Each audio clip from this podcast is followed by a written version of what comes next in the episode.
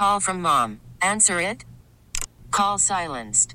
Instacart knows nothing gets between you and the game. That's why they make ordering from your couch easy. Stock up today and get all your groceries for the week delivered in as fast as 30 minutes without missing a minute of the game. You have 47 new voicemails. Download the app to get free delivery on your first three orders while supplies last. Minimum $10 per order. Additional terms apply. New political maps in California will change the makeup of the state's political leaders, forcing some lawmakers into unfamiliar new districts and others into early retirement.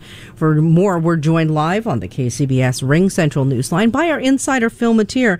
Phil, you know, they redraw the boundaries. Sometimes districts disappear, and usually those representatives just go and run for whatever district has now been redrawn. But, but some people are, what, edged out? Oh yeah, yeah. You know, it's it's. I know it's tough to get sympathetic about lawmakers and politicians, but you know, this is one of those things where they they they really just hold their breath and look. Uh, we do a thing called redistricting, which is uh, to uh, redraw maps and decide who represents where.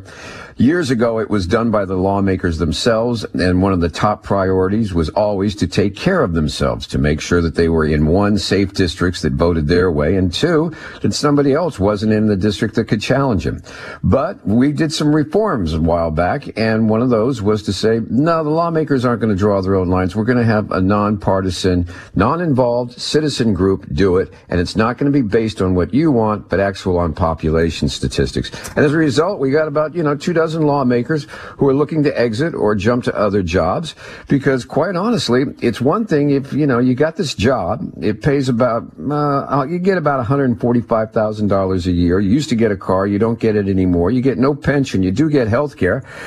And you get called a lot of names, including honorable and a lot of less honorable names. And then you turn around and you say to your partner, Oh, by the way, to hold on to this great job for another couple of years until I'm termed out, we got to move. And you know that's not easy. So that's causing a lot of people to say, rather than move out of my house, I'm moving out of the job. Uh, Phil, about 80% of the departing lawmakers in what's being called the great resignation in the state legislature this year are men. And there are many people out there seeing this as a chance for equity for women to get more involved. How do you see this playing out?